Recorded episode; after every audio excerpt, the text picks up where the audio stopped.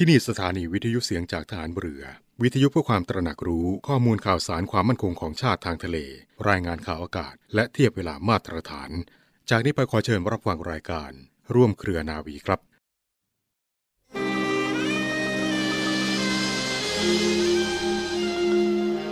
การสร้างความมั่นคงและความเจริญก้าวหน้าในชีวิตมีแนวปฏิบัติที่ใครจะแนะนำดังนี้ข้อแรกให้ระลึกถึงเกียรติภูมิของบัณฑิตไว้เสมอเพื่อป้องกันไม่ให้ประพฤติผิดหรือประพฤติทวนหลักวิชาการหลักการและเหตุผลและความถูกต้องชอบธรรมข้อ2ให้ตั้งเป้าหมายในการงานในชีวิตไว้แต่ในทางที่สุจริตดีงามและเป็นประโยชน์ยั่งยืนและมุ่งสู่เป้าหมายนั้นอย่างเที่ยงตรงจริงใจข้อ3มีความเพียรพยายามกล้าแข็งไม่ขาดสายทั้งในการสร้างสรรค์งานการปรับปรุงตนให้มีความรู้ความชัดเจนและชำนาญในวิทยาการต่างๆมากยิ่งขึ้นข้อ4ไม่ทำตัวให้ใจคับแคบแต่ให้กว้างขวางหนักแน่นและสมบูรณ์ด้วยเมตตาและไมตรีเพื่อสามารถผูกสัมพันธ์ร่วมงานคิดอ่านกับผู้อื่นได้อย่างคล่องตัวพระบรมราโชวาทของพระบาทสมเด็จพระบรมชนกาธิเบศรมหาภูมิพลอดุลยเดชมหาราชบรมนาถบพิตร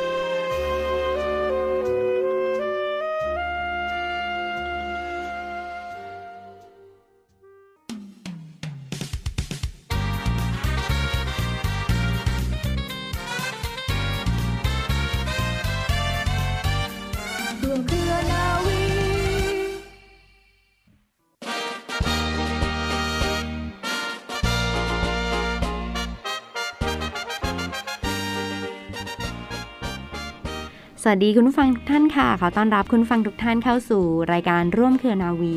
กับเรื่องราวสาระความรู้และข่าวสารที่นำมาฝากคุณผู้ฟังเป็นประจำทุกวันวันนี้ด้วยกันเช่นเคยนะคะกับดิฉันเรือโทหญิงปณิสราเกิดผู้ค่ะสำหรับเรื่องเล่าชาวเรือในวันนี้ค่ะคุณผู้ฟังทางรายการมีเรื่องราวประวัติความเป็นมาที่น่าสนใจของการจัดการขยะมูลฝอยมาฝากคุณผู้ฟังกันค่ะนับตั้งแต่อดีตมาจนปัจจุบันปัญหาขยะมูลฝอยเป็นปัญหาสำคัญที่อยู่คู่กับสังคมไทยมาอย่างยาวนานและนับวันยิ่งมีแนวโน้มทวีความรุนแรงมากยิ่งขึ้นสาเหตุเนื่องมาจากการเพิ่มขึ้นของปริมาณขยะมูลฝอยทุกปีตามอัตราการเพิ่มขึ้นของจำนวนประชากรการขยายตัวทางเศรษฐกิจและการเปลี่ยนแปลงพฤติกรรมในการอุปโภคบริโภคของประชาชนในขณะเดียวกันปริมาณขยะมูลฝอยที่ได้รับการจัดการอย่างถูกต้องนั้นอยู่ในอัตราที่ค่อนข้างต่ำแม้ว่าองค์กรปกครองส่วนท้องถิ่นซึ่งเป็นหน่วยงานที่มีหน้าที่รับผิดชอบในการบริหารจัดการขยะมูลฝอยโดยตรงทั้งการจัดเก็บเคลื่อนย้ายรวมไปถึงการทำลายจะได้รับการจัดสรรงบประมาณในการก่อสร้างระบบจำกัดขยะมูลฝอยเพิ่มขึ้นแต่ก็ยังไม่เพียงพอกับปริมาณขยะมูลฝอยที่มีนะคะขยะมูลฝอยนั้นมีแนวโน้มเพิ่มขึ้นทุกปีซึ่งในปี 2555 นั้นพบปริมาณขยะชุมชนมีมากถึงประมาณ 24.73 ล้านตันในจำนวนนี้สามารถกำจัดได้อย่างถูกต้องตามหลักวิชาการเพียงประมาณ 5.83 ล้านตันและถูกนำกลับไปใช้ประโยชน์ประมาณ 5.28 ล้านตันมูลฝอยส่วนที่เหลือกว่า 13.62 ล้านตันนั้นยังคงถูกกำจัดทิ้งอย่างไม่ถูกหลักวิชาการค่ะคุณฟังด้วยวิธีการเช่นการเทกองกลางแจ้งและการเผาในที่โล่งตามพระราชบัญญัติการสาธารณสุขปีพุทธศักราช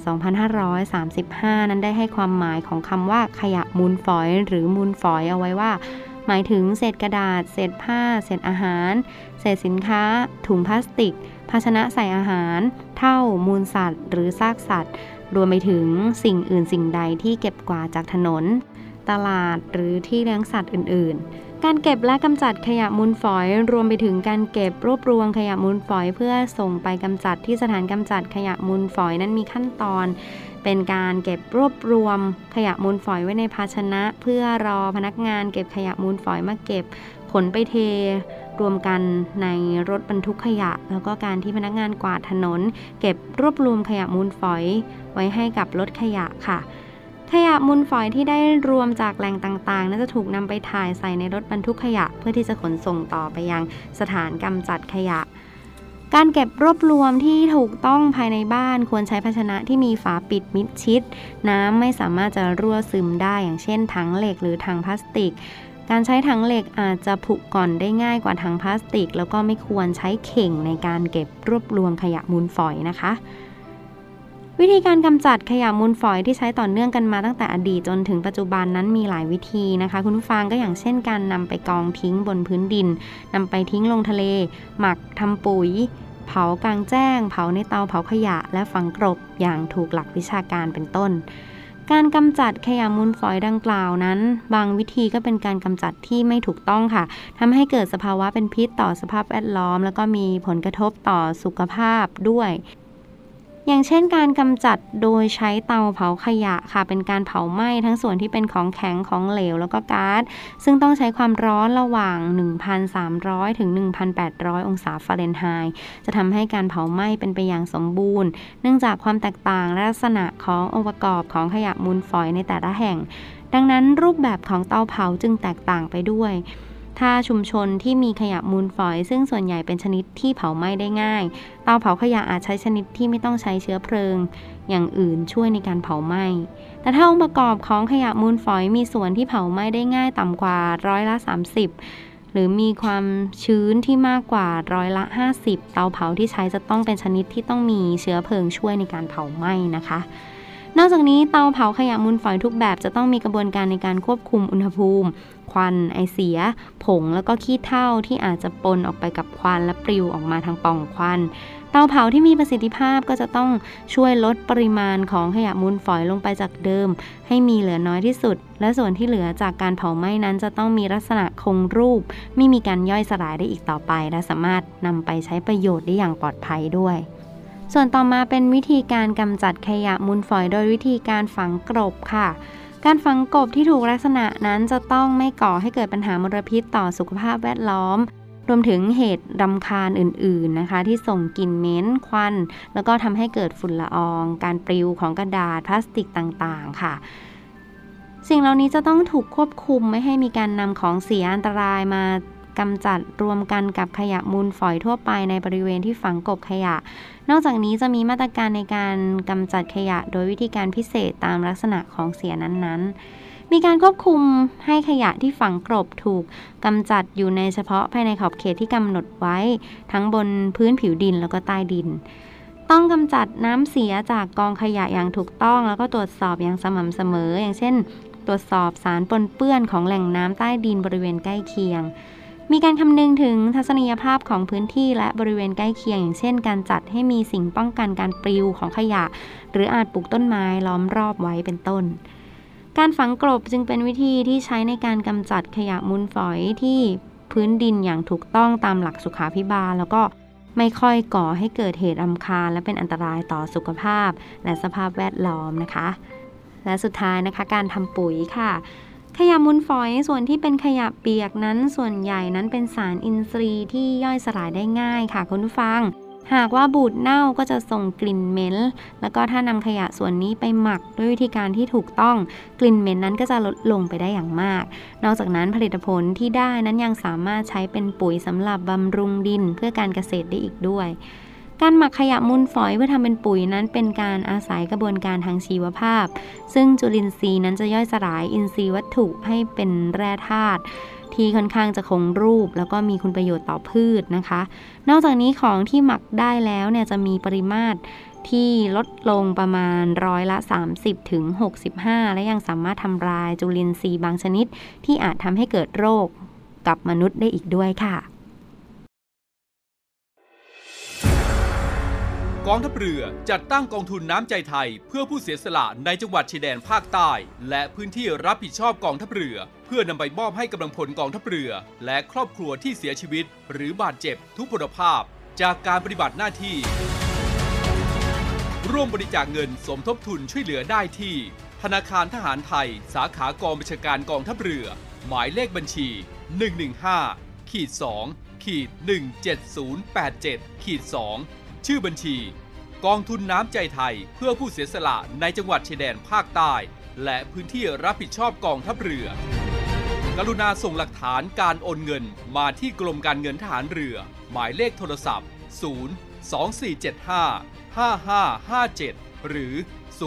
ัพท์024755557หรือ024754584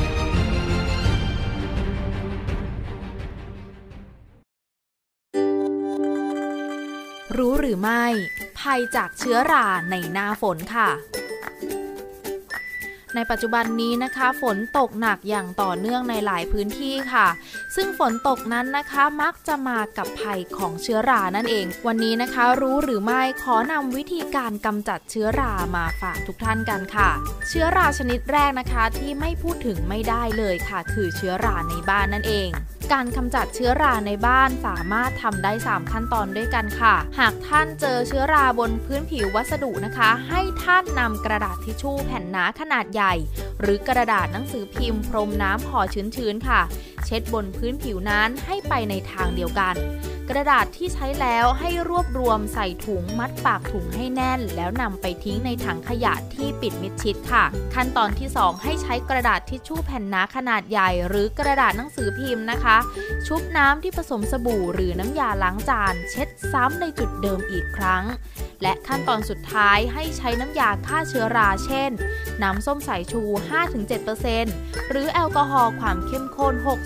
60-90% เช็ดทำความสะอาดเพื่อฆ่าเชื้อราอีกครั้งหนึ่งค่ะนอกจากเชื้อราที่สามารถพบได้ในบ้านแล้วนะคะในหน้าฝนอย่างนี้ค่ะเสื้อผ้าก็จะมีกลิ่นอับชื้นและอาจเกิดเชื้อราบนเสื้อผ้าได้ค่ะวิธีกำจัดกลิ่นอับชื้นและเชื้อราบนเสื้อผ้านะคะวิธีแรกให้ซักตามปกติแล้วนำไปต้มน้ำให้เดือดนาน15นาทีถึง1ชั่วโมง2ให้ซักและแช่ผ้าด้วยน้ำยาฆ่าเชื้อได้แก่น้ำยาซักผ้าขาวที่มีส่วนผสมของโซเดียมไฮโปคลอไรด์โดยเติม1ฝาต่อน้ำ10ลิตรและแช่ผ้าไว้นาน 5-15 นาทีหรือใช้น้ำส้มสายชู 2-3 ถ้วยตวงต่อน้ำ 1-2 ลิตรแช่ผ้าไว้อย่างน้อย1ชั่วโมงค่ะหลังจากนั้นให้นำผ้ามาตากแดดจัดหรือที่ที่มีอากาศถ่ายเทค่ะสุดท้ายนี้นะคะสำหรับหน้าฝนแน่นอนค่ะนอกจากเสื้อผ้าบ้านเรือนแล้วนะคะตัวเราที่ต้องออกไปข้างนอกและด้วยสถานการณ์โควิด -19 ในปัจจุบันนี้เรายังคงต้องใส่หน้ากากอนามัยหน้ากากอนามัยของเราอาจจะเปียกฝนหรือละอองฝนได้ดังนั้นขอแนะนำว่าให้พกหน้ากากสำรองไว้ค่ะเพื่อให้สามารถเปลี่ยนได้ทันทีเมื่อเปียกฝนค่ะ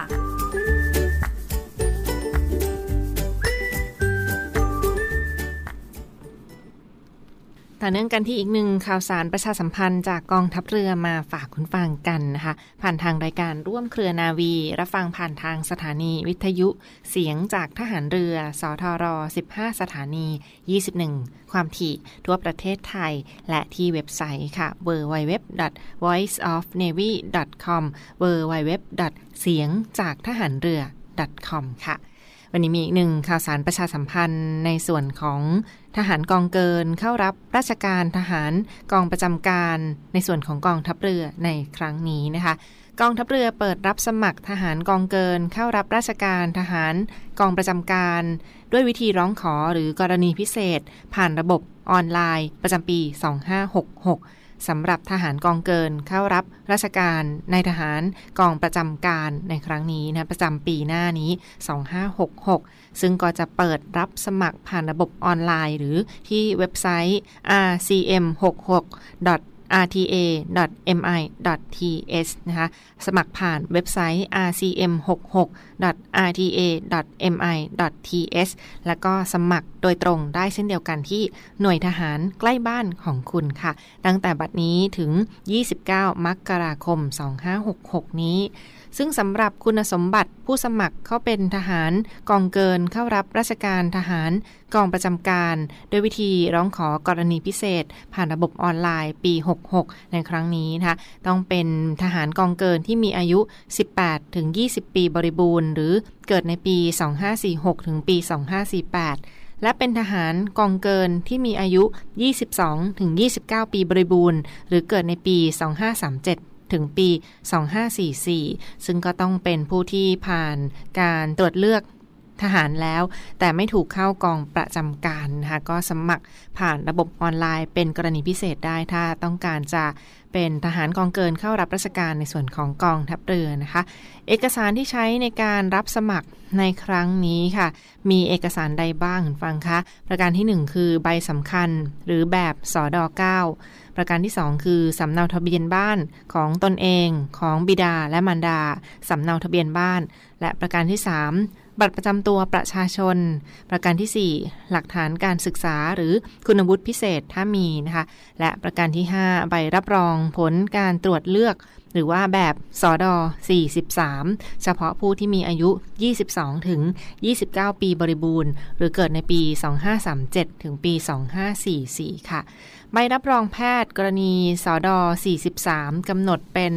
คนจำพวกที่2หรือประเภทที่3และประเภทที่4ซึ่งก็ต้องออกโดยโรงพยาบาลของรัฐนะคะไม่เกิน60วันก่อนการคัดเลือกค่ะแล้วก็หลักฐานอื่นๆทางราชการเช่นหนังสือการเปลี่ยนชื่อหรือสกุลถ้ามีนะก็แนบเข้ามาเป็นหลักฐานการสมัครในครั้งนี้นะคะสามารถลงทะเบียนหรือว่าสมัครกันได้ที่หน่วยทหารใกล้บ้าน1หน่วยซึ่งประมาณทั้งหมดก็มีรวมกว่า513หน่วยด้วยกันค่ะอยู่ใกล้ที่ไหนก็ลองเข้าไปติดต่อกันได้เช่นเดียวกันซึ่งผู้ที่ผ่านการคัดเลือกก็จะได้รับราชการทหารกองประจำการผลัดที่1ปี2566ในวันที่1พฤษภาคมปีหน้านี้นะคะผลัดที่1ปี2566ในวันที่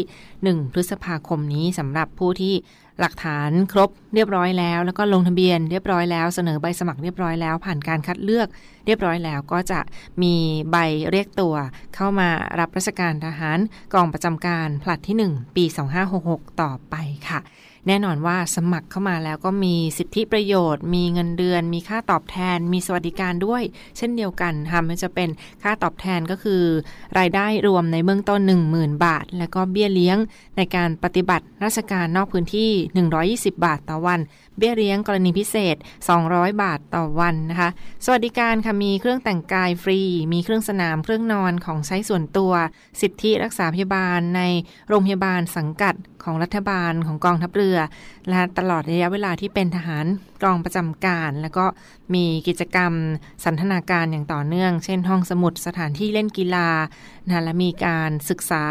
ตามอัธยาศัยจนสำเร็จการศึกษาค่ะรวมทั้งแน่นอนว่าก็จะได้รับสิทธิประโยชน์อย่างอื่นเพิ่มเติมเช่นประสบการณ์ในการเรียนรู้พัฒนาทักษะอาชีพเช่นฝีมือแรงงานช่างยนต์ช่างไฟฟ้าช่างปูนช่างไม้ช่างวิชาชีพทางการเกษตรนะวิชาชีพส่งเสริมก่อนที่จะครบกำหนดออกจากกองประจำการค่ะและถ้าท่านใดสนใจสมัครต่อหรือว่าต้องการจะอยู่สมัครสอบต่อก็เป็นทหารกองหนุนที่ปลดจากกองประจำการทุกเหล่าทัพค่ะก็มีสิทธิที่จะสมัครสอบคัดเลือกเข้าบรรจุเป็นรับราชการของทหารเรือได้เช่นเดียวกันนะคะสมัครต่อได้ถึงอายุอีก25ปีด้วยทีเดียวค่ะก็ลองเข้าไปดูรายละเอียดกันได้นะสมัครผ่านเว็บไซต์ของทหารกองเกินและกองประจำการในส่วนของ rcm66.rta.mi.th นะคะ www.rcm66.rta.mi.th หรือเดินเข้าไปสอบถามกับหน่วยทหารใกล้บ้านของคุณได้ค่ะตั้งแต่บัดนี้ถึง29มกราคม2566นี้นะคะท่านใดที่มีคุณสมบัติตรงตามเงื่อนไขก็ลองเข้าไปติดต่อรายละเอียดได้เช่นเดียวกันอีกหนึ่งเรื่องราวที่มาฝากประชาสัมพันธ์ในช่วงนี้ค่ะ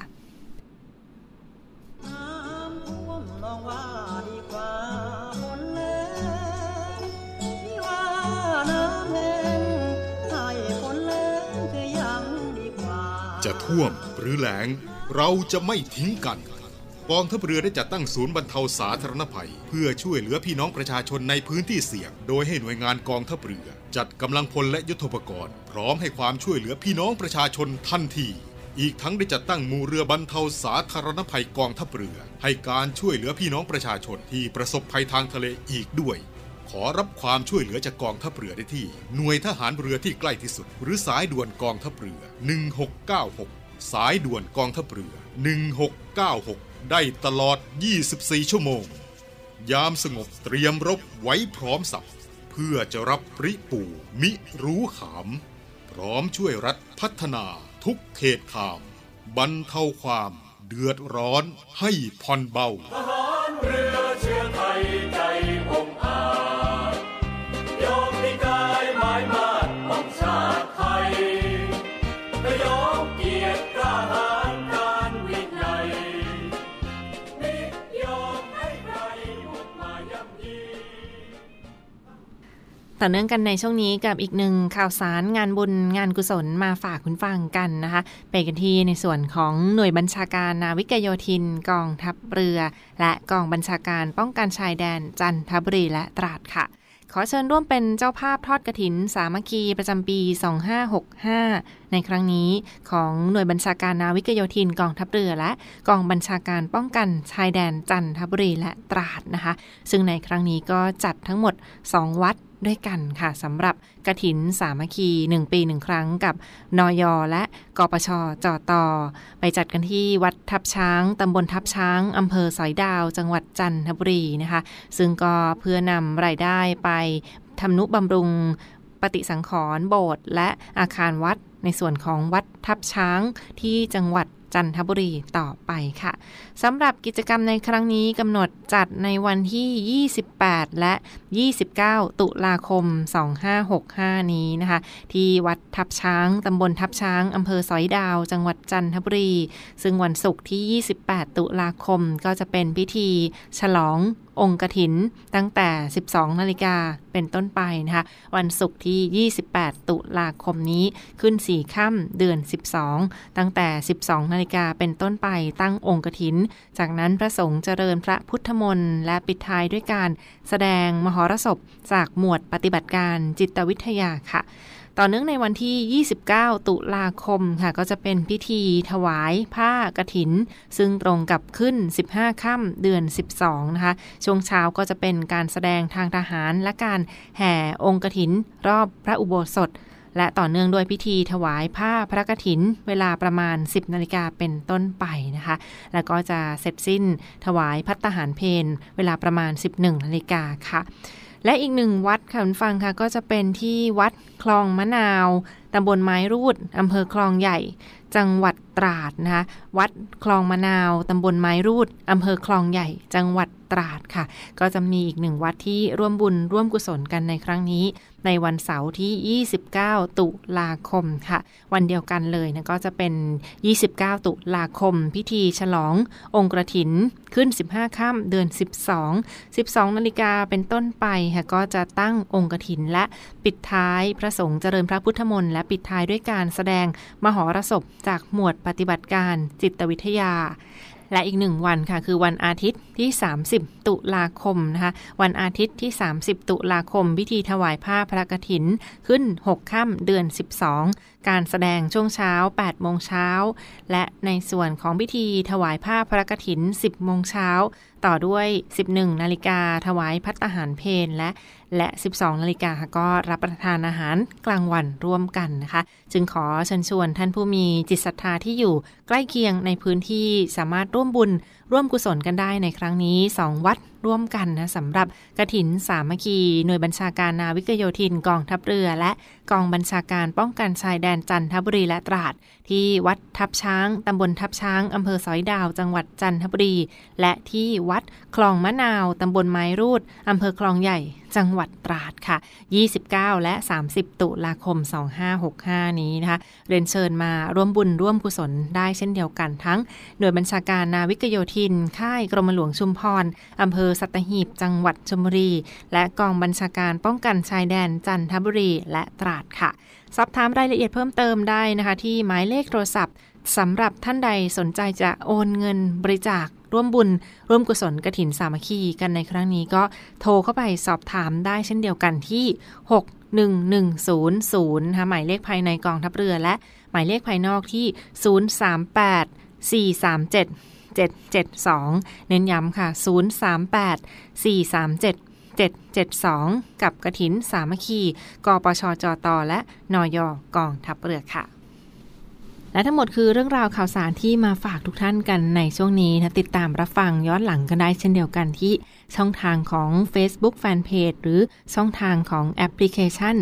เสียงจากฐานเรือพอดแคสต์และ Spotify วันนี้เวลาหมดเวลาลงแล้วลาทุกท่านกันไปก่อนสวัสดีค่ะ